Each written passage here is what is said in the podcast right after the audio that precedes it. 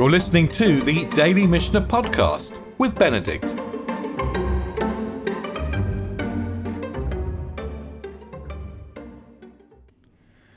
We're going to finish today the fourth chapter of Eruvin.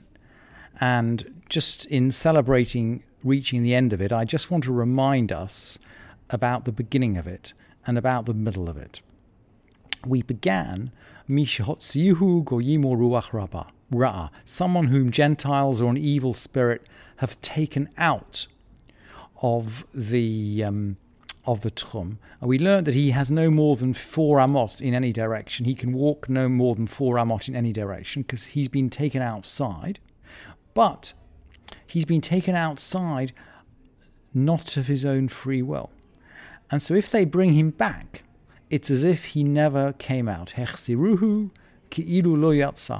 If they bring him back, or if he wanders back, this is someone mentally in distress, he's just as if he'd never left it.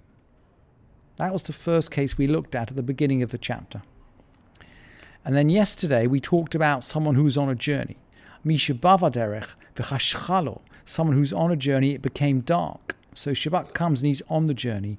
V'hayam akiri lano gader ve'amar shvitati tachtav. And he sees a tree or a fence and he said, Let my Shabbat place be under it. And we learned that actually, if he points precisely to the place, so precisely to the root, for example, of the tree, he can establish his Shabbat place there, and then he can have 2,000 Amot all around. So those that's where we got to so far. Now, let's jump into Mishnah 10 and let's close the let's close the perek. You can see it's this. I mean, Mishnah is poetry, and you can see. It, you know, we're repeating this theme. Mishiatsa la derech, Mishiatsa lelech, Mishiatsa lelech be'ir. She me'avinba. Someone went out to a town that was being connected, or they were connecting. Really, me'avinba is they were connecting with an erev. This is the verb to make an erev. Vehechsiro chavero. But he was returned home by his friend. So he goes out to a town that was where they were trying to make an erev, and he's returned by his friend. This is really almost incomprehensible. I would say this is completely incomprehensible without commentators and Gemara. But it it seems that he is going out he's not just going out to a town which was being connected by an Erev, he is going to make the Erev. He's holding the bread. Look, here's a diagram of it down below. Look, let's say he comes from town one, and there are 2,000 Amot in each direction. He needs to place the Erev exactly on the edge of the Tchum. And then the people in the town can make it to town two, which also has 2,000 amot in each direction. In other words, he can join up between the two towns. That's what he's trying to do. And then the people of each town can walk backwards and forwards on Shabbat. But the Mishnah says, the Mishnah says, his friend sent him back. This feels a little bit like the person who went out to do a mitzvah and then he was told there was no need for it anymore. Someone tells him, Oh no, don't worry, I've already set up the Erev. But he hasn't. He's turned back unintentionally, and as a result, there is no Eruv. There's no Eruv, that Shabbat, between the two towns. What is the situation? Well, there are two, as always, there are two opinions. Let's start with the Mishnah, the first opinion of the Mishnah. Hu mutar lelech v'chol ir asurin. He himself can go, and all the other townspeople are forbidden. Divrei Rabbi Yudah, according to Rabbi Yudah. Rabbi Yudah, remember we learned yesterday that someone who was out in the field and said, Let my Shabbat place be in a specific place, say at the root of the tree, he establishes his Shabbat place there. Rabbi Yudah seems to think that this person has indeed established his Shabbat place by his intention to go there, even though he didn't actually make it. We talked yesterday about how important intention is. So he's established it by intention. But of course, all the other people in the town, they meant to establish it via the bread. Yeah, via the bread that was going to be put there, and that's failed. So according to Rabbi Yehuda, he can walk backwards and forwards between the two towns, but they cannot. Rabbi Meir will disagree. Rabbi Meir says, Rabbi Meir Omer, Kol shehu yachol arev velo arev, harezeh chamar gamal. Anyone who's able to prepare an eruv and does not. This is the case, really, because he, he could have done it. He could have gone all the way to the place, but his friend turned him back. Anyone who's able to prepare an eruv and does not is like someone who is both a donkey driver and a camel driver. And remember, we learnt about the donkey driver and the camel driver in, I think, the last chapter. And we learned that one, one of the features of a camel is that you need to lead it. You can only lead a camel, you don't drive a camel. But the thing about a donkey is you have to drive it from behind. The Mishnah, by the way, knows you have to drive a donkey from behind, and there are other stories about driving donkeys from behind in, in, in the, in the Gemara. You've got to drive a donkey from behind. So if you have a donkey and a camel, you're in a difficult situation. You always have to stand in front of the camel and behind the donkey. You can have to stand between the camel and the donkey, or you can't get anywhere.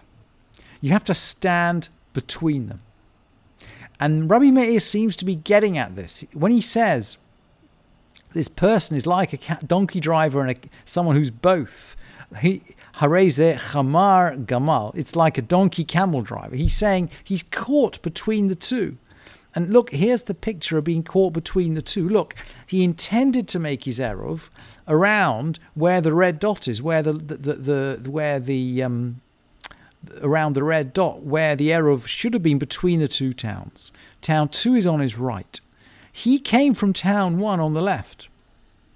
Now maybe his Shabbat station is in town one, in which case he can go for two thousand amot around town one. Maybe his Shabbat station is around the red dot where he intended to put the bread, but didn't. We don't know which one is effective. We don't know. And according to Rabbi Meir, because we don't know, he needs to stick in the space between the two. He need in the overlap, in the overlap of the two circles.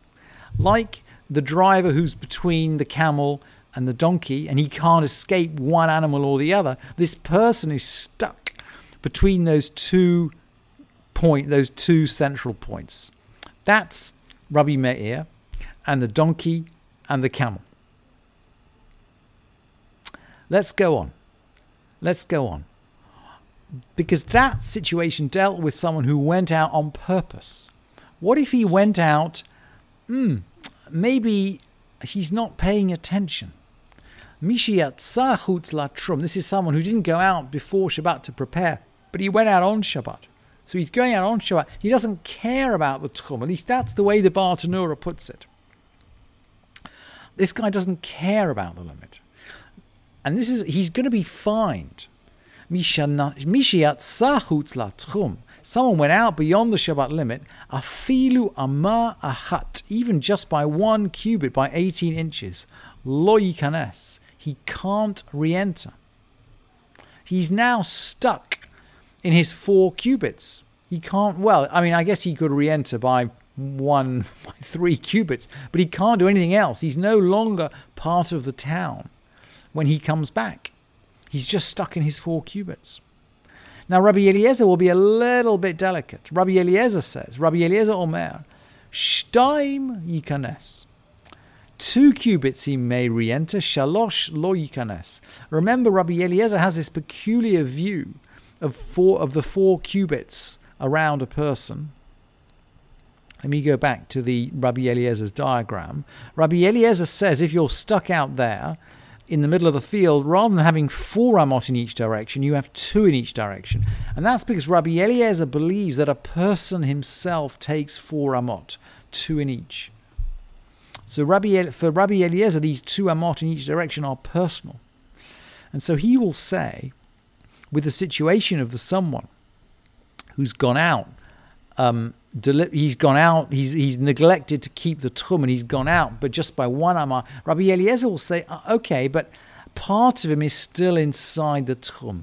He he's only out by two cubits or less than two cubits. Well, part of him is still inside the tchum, so he can go back.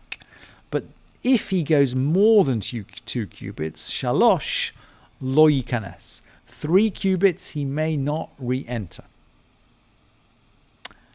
like the first opinion. Similarly, someone who he was outside the tchum and it got dark.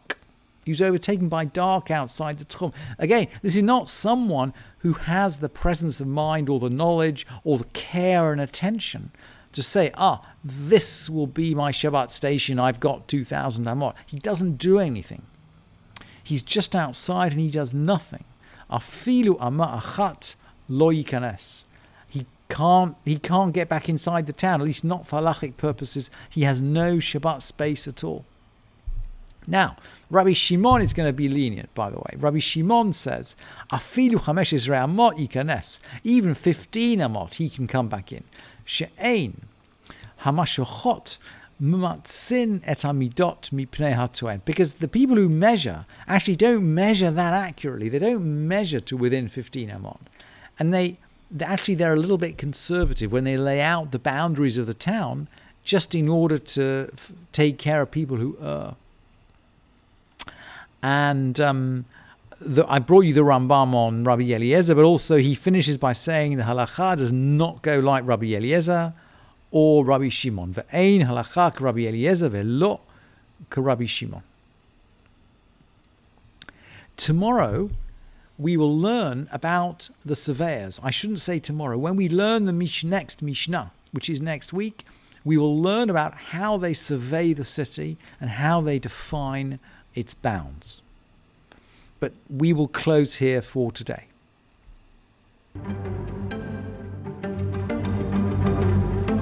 Thank you for listening to this edition of the Daily Mishnah Podcast with Benedict.